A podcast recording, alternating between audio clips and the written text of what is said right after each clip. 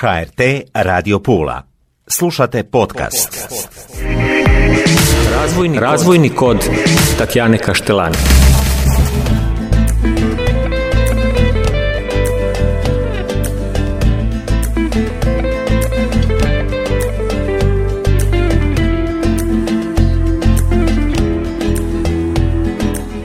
Mi došle, poštovane slušateljice i slušatelji. Evo nas u još jednoj emisiji, govorimo o razvoju. Danas o Agenciji za zaštitu tržišnog natjecanja. Izuzetna mi je čast, sa mnom je predsjednica Vijeća Agencije za zaštitu tržišnog natjecanja, doktorica znanosti Mirta Kaporal. Gospođo Kaporal, dobro mi došli. Drago mi je što ste s nama. Hvala vam lijepo, još bolje vas našla, zahvaljujem na pozivu. Kako ste najprej da pitam? Odlično, lijepo je biti u Puli, vidjeti malo mora, makar je u ovim hladnim uvjetima. Mm. Bili ste na fakultetu, evo s fakulteta do nas u studio i jako važna tema za sve studente ekonomije, ali ne samo za njih. E, tako je, pravo tržišnog natjecanja je izuzetno važna tema za sve nas, mislim nas kao potrošače.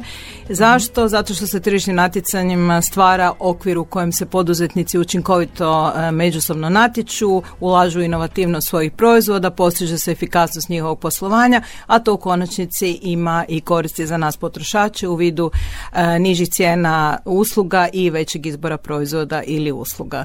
E, suradnja sa fakultetima agencije je izrazito važna zato što su upravo studenti ekonomije i prava ti koji će jednoga dana u stvari sudjelovati na tržištu i zato je edukacija na toj razini izrazito važna. Agencija za zaštitu tržišnog natjecanja, e, važna ustanova, institucija koja je jako bitno da postoji na tržištu, zar ne? E, tako je. Bez nje teško bi to bilo. E, točno, agencija znači regulator, samostalna i neovisna pravna osoba koja kao opći regulator e, na svim tržištima, to treba naglasiti, na svim tržištima osigurava da se provode pravila o tržišnom natjecanju, znači da se ona učinkovito primjenjuju i da ne dolazi do nekih zabranjenih postupanja, kao što su zabranjeni dogovori, na primjer o cijenama između konkurenata, zlouporabe vladajućeg položaja ili zabranjene koncentracije između poduzetnika. Što student ekonomije, odnosno prava, treba znati? A poslije ću vas pitati što svaki građanin treba valja znati.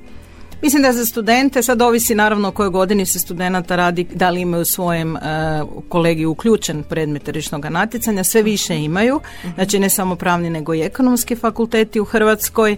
Najvažnije im da znaju nekako pravni okvir e, i da znaju u stvari što su primjeri iz prakse, znači što znači u stvari to za svakog poduzetnika i za tržište. E, možda kod ekonomiste malo veći naglasak na ovim ekonomskim analizama koje mi u agenciji radimo, dok kod pravnika je možda značajniji taj pravni okvir, međutim ono što je bitno da mi sudjelujemo na tržištu Europske unije, tako Hrvatska je dio tržišta Europske unije, tako da mi u stvari primjenjujemo uz nacionalno i europsko pravo, tako da postupke vodimo i primjenom europskog prava. Mhm. Je li se to zakompliciralo s Europskom unijom? Nije se zakompliciralo nimalo, zato što smo mi u stvari naše propise već uskladili, bili prije pristupanja Europsku uniju, sad će biti evo deset godina od kad smo ušli u Europsku tako da mi u stvari nekako ravnopravno zajednički sa kolegama iz drugih EU agencija, Europskom komisijom gradimo te, taj naš, tu našu praksu. Naravno, manje agencije imaju manje resurse i manje mogućnosti, kao što i manje tržište, Međutim, u širem kontekstu EU tržišta to, to je nekakva praksa na kojoj zajednički radimo da bude nekako barem ovaj EU dio e, u potpunosti ujednačen primjene. Uh Recite nam, gospođo Kaporal, s kojim se problemima najviše društva susreću danas? Koji su najveće, ovako da kažemo, rak rane? na tržištu? Ono što je, ja mislim, najštetnije za gospodarstvo, no čemu i same agencije za zaštitu tržišnog natjecanja mogu pomoći, to su svakako e, kartele, odnosno zabranjeni sporazumi između konkurenata. Znači, dva konkurenta se dogovore o cijenama, a osobito ako se takvi zabranjeni dogovori događaju u postupcima javne nabave.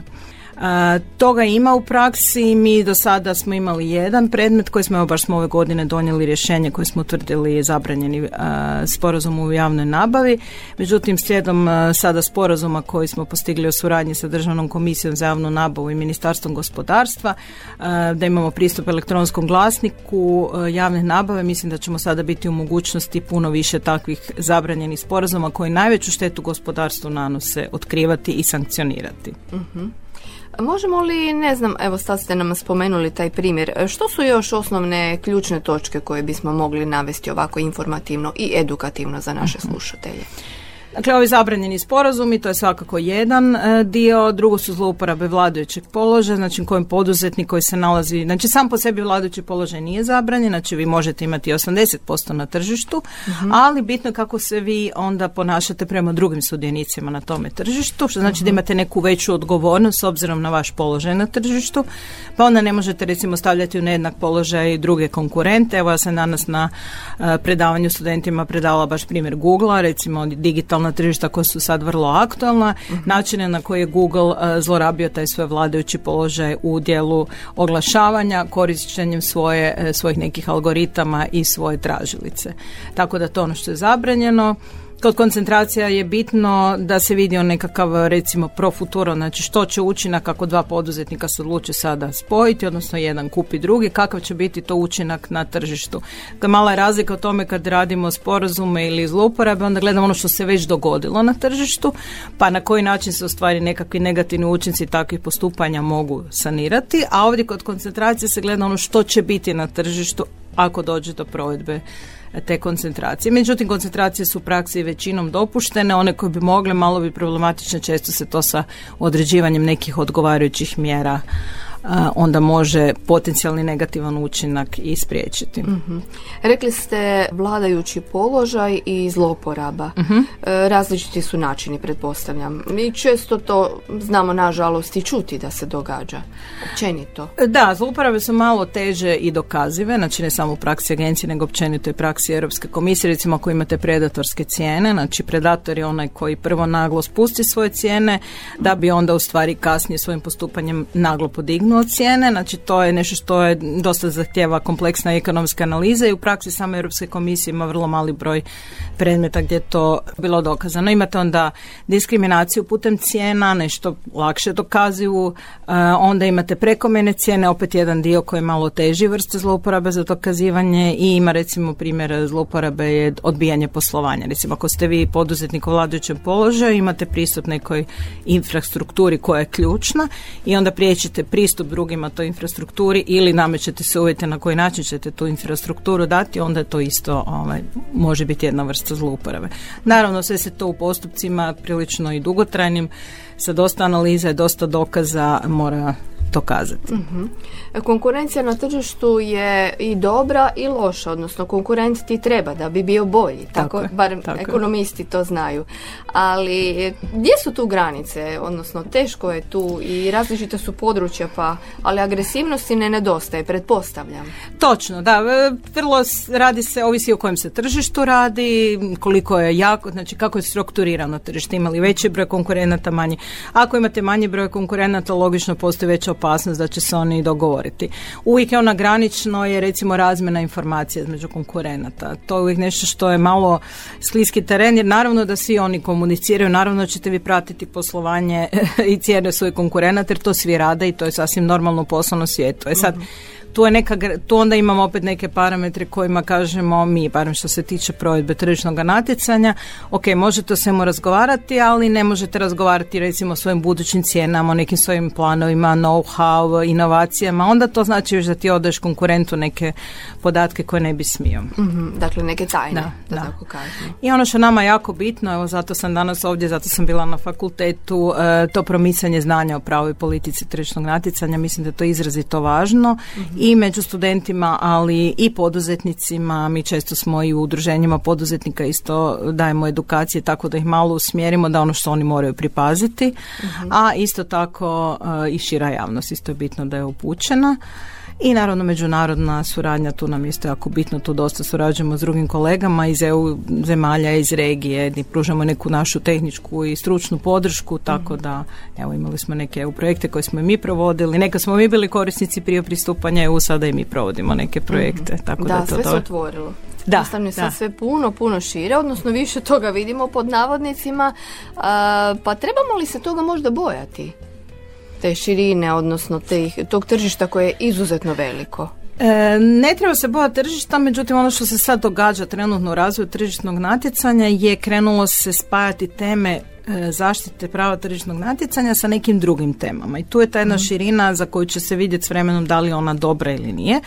Naravno, jedna strana priče su digitalna tržišta koja su apsolutno logična meni i to je to, to se događa. Znači imamo već predmet iz digitalnog tržišta, imamo prvi propis na razini EU, akt o digitalnim tržištima koji je stupio nedavno na snagu, kojeg će postupke će voditi komisija, ali će i sve agencije imati tu nekakav ulogu podrške komisiji, gdje će se u stvari te velike platforme pokušati nekako staviti u red, jel, ta neka nova pravila tržište se drugčije počinje definirati, znači to je neki novi razvoj. S druge strane, ta mhm. širina koju spominjete, mene odmah asocira na širenje područja prava tržišnog natjecanja na neke druge, kao što recimo održivost, znači to je sad nešto što je vrlo aktualno u pravu tržišnog natjecanja, održivost i mhm. tržišno natjecanje.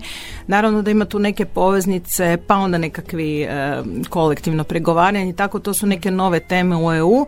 E sad tu je malo vidjeti u praksi, u teoriji koliko ima smisla do u, tom, u toj mjeri širiti pravo tržišnog natjecanja. mm Spomenuli ste, a ja sam znatiželjna, taj primjer digitalnog tržišta. Mhm. Samo kao primjer da nam iznesete. E, primjer digitalnog tržišta su vam platforme. Recimo, agencija je provela e, do sad dva istraživanja digitalnih platformi. Zadnje je bilo e, platforme za dostavu hrane, uh recimo kao što su Volt Glovo i Bolt Food, znači neke baš ono platforme koje su sada vrlo popularne, pogotovo bilo u vrijeme pandemije. Pa smo mi u stvari krenuli to istraživanje da bismo vidjeli kako to stvari funkcionira u praksi, samo to novo tržište. Znači, mhm. da li postoji neki propis koji to uređuje, kako se naplaćuju određene naknade, da li tu ima nešto možda sporno sa stališta tržišnog natjecanja što bi mi dalje trebali istražiti. Mhm. Tako da recimo platforme su stvari nekako najbolji primjer toga. Mhm. Ili recimo Amazon preko koje kupujete knjige, to je isto jedan primjer, tamo bilo neko nekoliko veći predmeta i Europska komisija imala zbog nekih e, klauzula, e, međutim to je završeno sa takozvanim preuzimanjem mjera, znači mm makli su se te neke klauzule koje su bile ograničavajuće za konkurente od Amazona, tako da onda nije bilo, nije bilo kaze na kraju. Pa je onda talijanska mhm. agencija isto imala protiv Amazona neke postupke, recimo Facebook mm isto je taj primjer digitalnog tržišta, znači platforme, znači svi, svi koji djeluju ovaj, na taj način. Jasno. E, spomenuli ste kazne, dakle da uh opišemo malo taj postupak. uh Kod pod navodnicima prijave, odnosno u, uh uočavanja problema, prijave, kako ide taj cijeli postupak?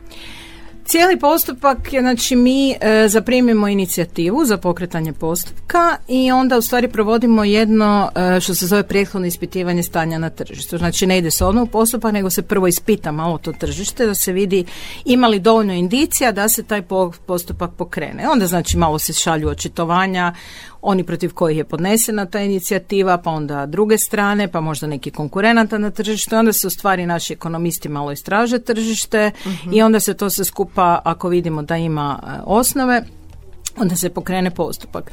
Ako je postupak kartela ponekad i zlouporaba, onda se ide u nenajavljene pretrage, znači to je jedna značajna ovlast agencije što znači da dobijemo nalog Visokog upravnog suda da onda nenajavljeno dođemo u prostorije poduzetnika, možemo i u privatne prostorije, ali do sad nismo te vrste pretraga radili, nije bilo potrebe. I oni su nam dužni onda omogućiti dati na uvid sve, znači laptope, mobitele, tablete. I tu se onda kopira velika količina podataka koja se onda digitalno dalje obrađuje. Tako smo recimo zanimljiv je primjer uh, kartela autoškola u Splitu gdje smo putem te nenajavljene pretrage došli do digitalnih dokaza. Whatsapp grupe su dvije bile preko koje su se konkurenti, znači te autoškole, izravno direktno dogovarali o cijenama, razmenjivali informacije o cijenama i čak su i nas spomenuli, znači pazite AZTN. A, tako da to i onda naravno imamo stranke imaju svoja procesna prava u tom postupku, imaju u jednom trenutku i pravo uvida u spis, dobiju jednu obavijest u kojoj mi točno im navedemo što smo sve utvrdili, usmenu raspravu i sada kad je sve to završilo, onda dolazimo do ovoga što ste pitali do kazni, znači mi mhm. smo utvrdili da je došlo do povrede zakona ili našeg zakona ili eventualno članka 101 e, ugovora o funkcioniranju EU koji uređuje zabranjene sporazume, odnosno članka 102 koji uređuje zlouporabe vladajućeg položaja mhm. i onda e, odredimo kaznu, znači u istom rješenju se to donese. E, Određivanje imamo točno propisanu metodologiju na koji način izračunavamo tu kaznu, znači gleda se ukupni prihod poduzetnika u prošloj godini, maksimalna kazna za ove teške povrede je do 10% ukupnog prihoda, međutim u praksi se tako visoka kazna rijetko izriče, ne samo mi nego Europska komisija općenito. E, Međutim, onda se na taj jedan iznos e, se izračunava, osnovni iznos se izračuna i onda se na to još dodaju eventualno neke olakotne okolnosti, na primjer poduzetnik je sklopio sporazum, ali ga nije nikad zabranjeni sporazum primjenjivao u praksi, surađivao je s agencijom, oteguna može biti tako neko recidiviz, znači već je bio kažnjen za takvu istu ili sličnu povredu.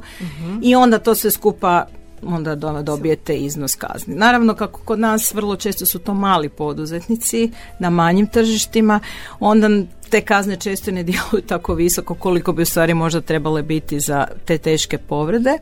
Dok recimo u drugoj nadležnosti agencije, a to su nepoštene trgovačke prakse u lancu opskrbe hranom, gdje su ipak neki veći poduzetnici, onda tu imamo mogućnosti veće kazne izreći. To jednostavno ovisi o prihodu poduzetnika i ovim drugim parametrima. Jasno.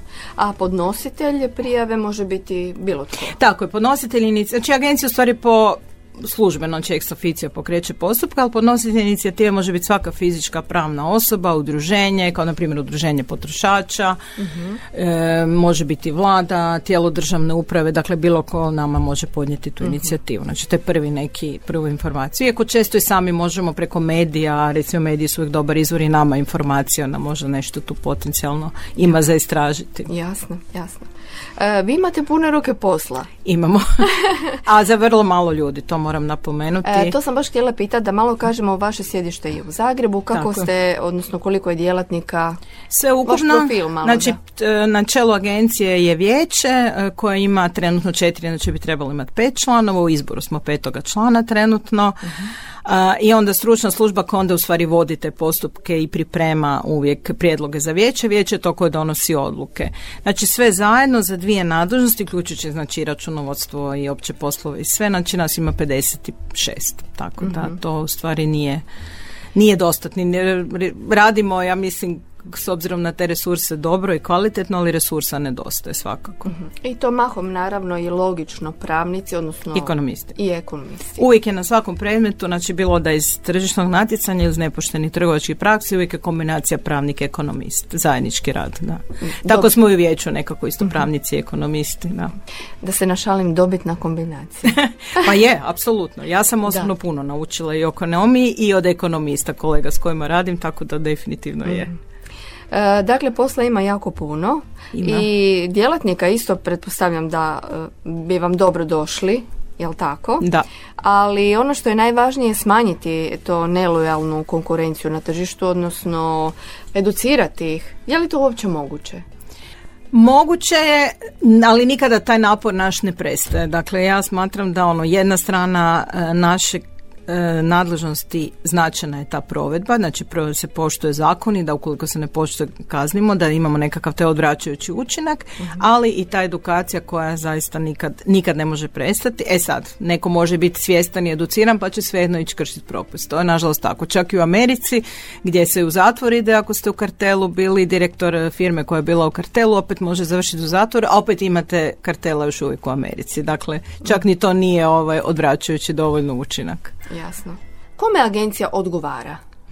Kome je odgovorna? Agencija odgovara Hrvatskom saboru, znači ona podnosi izvješće o radu Hrvatskom saboru jedan put godišnje. Ali naravno odgovaramo i svima vama, poreznim obveznicima i, i svim potrošačima, ali primarno formalno odgovaramo Hrvatskom saboru. E. Što još treba znati, odnosno, evo, na kraju da vas pitam malo iš koja su bila najčešća ili neka pitanja studenata? Što njih zanima? Mhm. Pa studente dosta zanima ta kazna, znači nekako im se čine te kazne naše niske, pa zašto su takve. Šta su studenti pitali? E, pitali su o samom radu agencije, neke zanima naravno i mogućnost zaposlenja jednog dana u agenciji, praksa studenata u agenciji. Tako da ovisno o temi, mislim, svašta je zanima. Da, da, Da. I naravno i u Zagrebu i odnosno diljem eh, Hrvatske ste na predavanjima, komunicirate bilo sa studentima, s poslodavcima, s...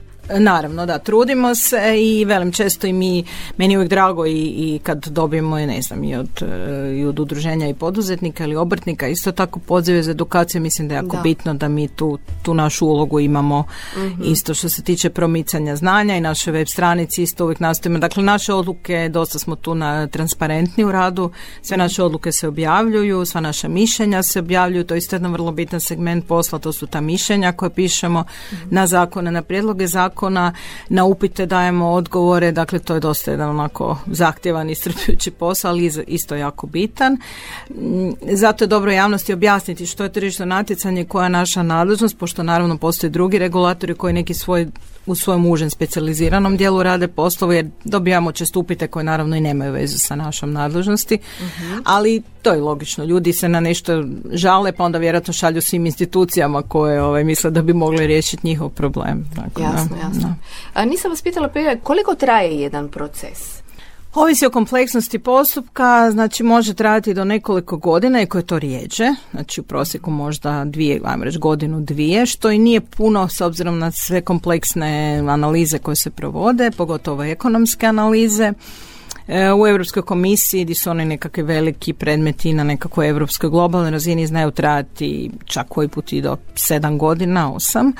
Tako da imamo tu i tamo neke starije predmete, ali vrlo često je to velim jedno razlog su te analize dugotrajne, drugi razlog su malo i odvjetnici koji malo odugovlače, tako da ovaj mi naravno sve to radimo primjenom uh, uz naš zakon o zaštiti tržišnog natjecanja i zakon o općem upravnom postupku gdje ipak nekakva pravila postoje postupka, pa onda naravno ako dobijete novi dokazni prijedlog morate na njega odgovoriti, tako da onda to isto zna malo odužiti. Da, da, onda opet postupak kasnije na sudu, znači protiv naših rješenja nezadovoljna stranka može podnijeti tužbu Visokom upravnom sudu i onda iako pišu u zakonu su postupci žurni, ali i to na sudu, dobro, ne traje predugo, ali recimo isto možda kroz godinu, dvije, isto tako se nekako riješe onda, mhm. nekad i prije. Jasno. Dakle, www aztn.hr ili www.aztn.gov.hr je naša web stranica. Evo baš e, imamo ažuriranu od nedavno web stranicu, tako da mhm. mislim da je sada mhm. tražilica dobra ukoliko nekoga malo više nešto zanima pa znati. Pa da, baš zbog toga. I, zbog, I za studente, ali i za sve poslodavce i ustanove, za sve nas u stvari. I ne samo to, ono što je možda zanimljivo reći slušateljima, da postoji elektronski newsletter kojeg izdajemo svaki mjesec, zove se mhm. AZTN Info i na koji se možete pretplatiti, samo email adresu trebate staviti i onda dajemo pregled u tom mjesecu što je bilo najinteresantnije što se prakse agencije tiče što se tiče europske. Izvojimo recimo ako je neki zanimljiv novi propis na razini europskoj donesen ili neka presuda suda mhm. ili praksa drugih EU agencija i naravno što smo mi u tih prošlih mjeseca ako je bila neka bitnija odluka onda ju opišemo malo detaljnije u tom, uh u tom AZTN info newsletteru. Ja ću se odmah prijaviti. Može, odlično. odlično. Ovaj, e, I još e, ne, jako važno jest to da imate, znam godinama jako što se i podrazumijeva dobru suradnju s gospodarskom komorom, odnosno obrtničkom i ovdje u Puli, odnosno u Istri. Da, imamo, imamo ovaj, sa komorama dobro. Mislim, iako oni mogu biti stranke u našem postupku, uh znači možemo kažnjavati udruženja poduzetnika, dakle oni isto se smatraju u tom smislu poduzetnicima. uh Međutim, suradnja je dobra, pretežno i evo, zainteresirani su uvijek učiti. To tržišno natjecanje uvijek e, sudjeluju na našim konferencijama. uh Ove godine smo imali jednu jako lijepu veliku obljetnicu 25 godina AZTN-a. 25, 25 godina. tako je. Zar je toliko prošlo? Je, Jer znamo od početaka kad smo je, krenuli pratiti to. Je, tako da smo to, evo, s obzirom da je, hvala Bogu, sad pandemija ovaj, popustila, pa smo mogli imati lijepu konferenciju, uh baš u Zagrebu, u hotelu Dubrovnik, krajem rujna i to je bilo stvarno onako baš na dobar način obilježeno sa jako dobrim govornicima, zanimljivim temama, tako da evo, feedback je bio jako dobar od sudionika. Odlično. Mi vam želimo puno snage. Ja vam želim puno snage Hvala. za ovo veliko tržište. Znam, odnosno normalno za pretpostaviti je da vas nema dovoljno i da imate pune ruke posla. Imamo pune ruke posla, ali evo kao i do sada trudit ćemo se raditi najbolje što možemo u datim resursima i okvirima. Jasno. E, hvala vam najljepše na gostovanju. Možda još nešto da dodamo za kraj? Ništa, evo, pozivamo slušatelje da prate rad agencije, da prate našu web stranicu, newsletter i evo da se informiraju ako ih malo više zanima o pravu tržišnog natjecanja, jer ono je bitno za sve nas i potrošače, ne samo za poduzetnike. Apsolutno. Hvala vam puno na gostovanju, što ste odvojili vrijeme za nas. Ovo je jako bitno da educiramo i informiramo naše slušatelje i naravno vidimo se ponovno u Puli uskoro, nadam se. Nadam se ja, hvala vam lijepo. Lijep pozdrav. Lijep pozdrav. Razvojni, Razvojni kod Tatjane Kaštelani.